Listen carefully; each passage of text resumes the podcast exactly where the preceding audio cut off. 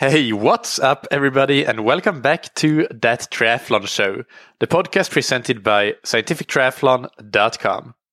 I'm your host, Michael, and this episode is Beginner Tip 25, where we will discuss how to use hill workouts in your training. Before we get into that, quick note that I'm recording with an emergency setup because my microphone just broke. So I think that unfortunately the sound quality will not be the usual. I've ordered a new microphone, but it will take me a week or so to get that one. So you'll have to bear, bear with me for this episode. And uh, then hopefully the next beginner tip, I'll already have the new one and it will be back to normal or even better, hopefully. Before we get into the tip, big thank you to Precision Hydration. They make electrolyte products so that you can stay on top of your hydration and your electrolytes. Precision Hydration helps you do that by having a free online sweat test on precisionhydration.com.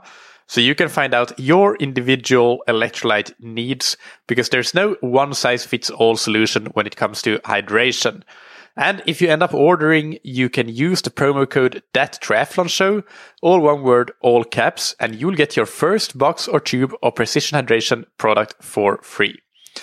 All right, so hills. Some people love them, some hate them.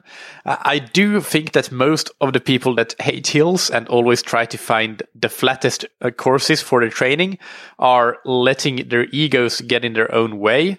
Uh, because sure, you'll have to slow down so you won't get as fast an average pace for your run or average speed for your bike ride.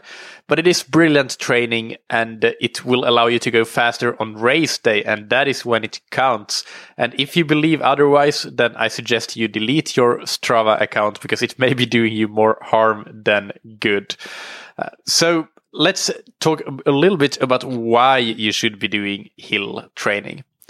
The biggest reason is that it provides an additional training stimulus for your muscles, especially muscular endurance, in part also muscular strength. But that muscular endurance in particular is uh, one of the main components, a key component of triathlon performance.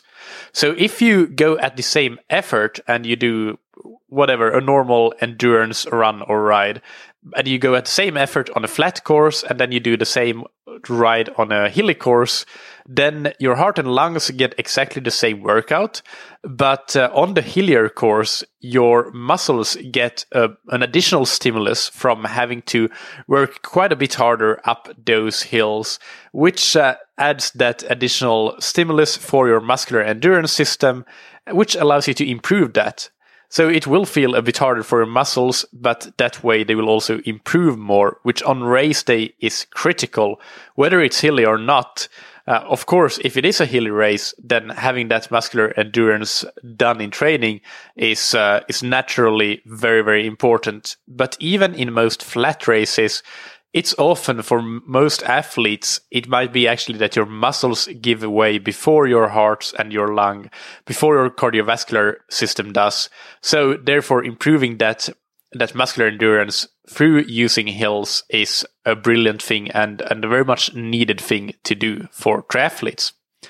So the four ways that you can incorporate hill workouts in your training, uh, they apply both to the bike and the run. And the first one is uh, a normal, easy aerobic endurance training on hilly courses. So, as I said, this is the example we just talked about. Same cardiovascular response as going out for your ride or run on a flat course, but an added muscular endurance response.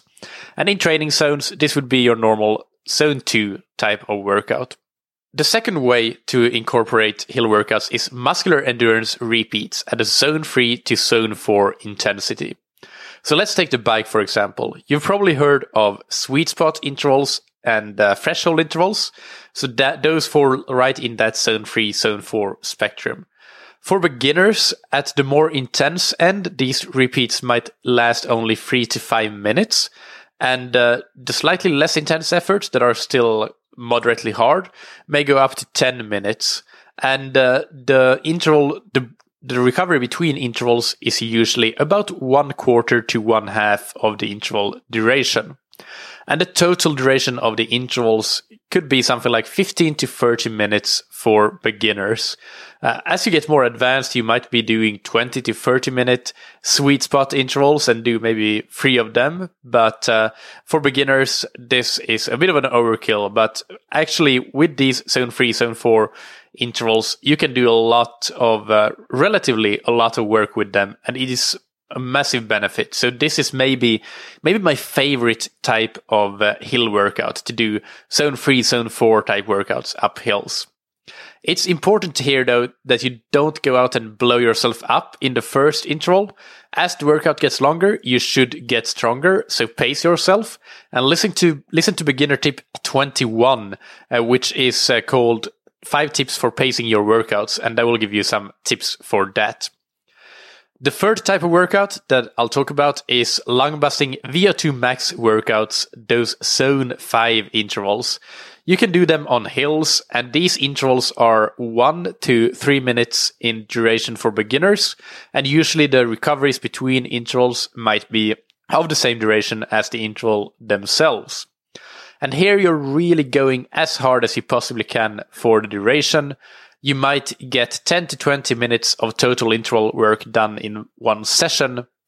It should be noted that I don't recommend doing all of your zone 5 workouts on hills. I do recommend doing some of them on the flats because there is some evidence that you may get a better cardiovascular response on the flats and this may be because uh, because your muscles aren't limiting you as much as they might be if you do these workouts on hills. At the same time, you might not get the same muscular benefit on the flat as you get on hills. So so there are there are benefits and uh, disadvantages to both. But also when you run, for example, especially on the run, if you run on the flat, and on the track in particular, you can really practice leg speed and fast turnover, which is also very important. So I do recommend mixing it up with these types of intervals. And to learn more about intervals, listen to last episode, beginner tip 24, getting started with interval training. Now, the final type of hill workout that I recommend you do is to do really short sprints with full recoveries. We're talking 10 second sprints, for example, on, on the run or on the bike. It can be 8 seconds or 12 seconds, but that's that's the ballpark what we're talking about. And the recoveries can be a minute and a half, two minutes, even five minutes of just easy. And for beginners, I recommend starting out with four to eight of these. You don't need to do much more. You can do them anytime really within an endurance type workout, usually I would prescribe them at the end of an endurance run or ride, uh, but uh, but you can you can incorporate them in the beginning or middle of that as well if you prefer. And the purpose of this, you shouldn't really see this as interval training because it isn't. It's more technique training, to be honest, because it teaches your body to engage and activate all of your available muscle fibers by requiring your body to produce the maximum amount of force it can muster. And that's why the duration has to be very short and you have to have a full recovery in between because otherwise it's not possible to do this. So this reinforces, when you do this, it reinforces the connections between your brain that sends signal to your muscle fibers and, and the muscle fibers themselves. And uh, this is why, why this type of training is often called neuromuscular training.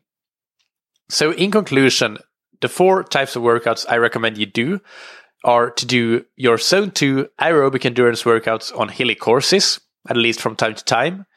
I recommend you do muscular endurance intervals, zone three, zone four type efforts, and these are my favorite ways to use hills in training. And uh, you can also do VO2 max intervals, which is zone five. And that is actually what I will do later on the bike today. And finally, you can do neuromuscular training with a few short 10 second sprints or so with full recoveries. I'll have link links in the episode description to the beginner tips I talked about, the one on pacing, the one on interval training, and also to two other podcast episodes that I did on training zones. So that would be part two for cycling and part three for running. Uh, so those will be linked up so you can learn more about that if all this zone two, zone three, zone four type talk is uh, foreign to you. Finally, I want to remind you that uh, I have now scheduled the dates for my training camp in the Algarve in the southern south of Portugal. It's going to happen on October 20th to 27th to 2018. And uh, I'll have a link in the episode description for that as well. Or you can go directly to scientifictriathlon.com and click through to training camps. On that page, you can read everything about it. But uh, in short, it will be you'll be, you'll be living at uh, a sports hotel with its own private beach, with a pool, with a running track. We'll have great training. Food is included, accommodation is included, so almost everything is included. Transfers from the airport as well. It's only the flights really that you'll have to pay for. And uh, we'll have great training with myself and two other uh, highly qualified coaches. We'll have uh, great cycling. The roads there are incredible and very little traffic. It will be great weather. The food is fantastic in the Algarve. And as a podcast listener, you can get 100 euros off when you register as part of uh, an early bird offer in July. So go to the link in the episode description or go to scientifictriathlon.com to learn more. And finally, thank you to Precision Hydration. They make electrolyte products to help you stay on top of your hydration. And I recommend that you go to precisionhydration.com and take their free online sweat test to learn how you can individualize your hydration and your electrolyte needs. Because you do have electrolyte needs, whether you know it or not. So when you go to precisionhydration.com, if you end up buying any product, you can actually get your first box for free with the promo code that triathlon show, all one word, all caps. Thank you, as always, for listening. Keep training smart and keep loving tri-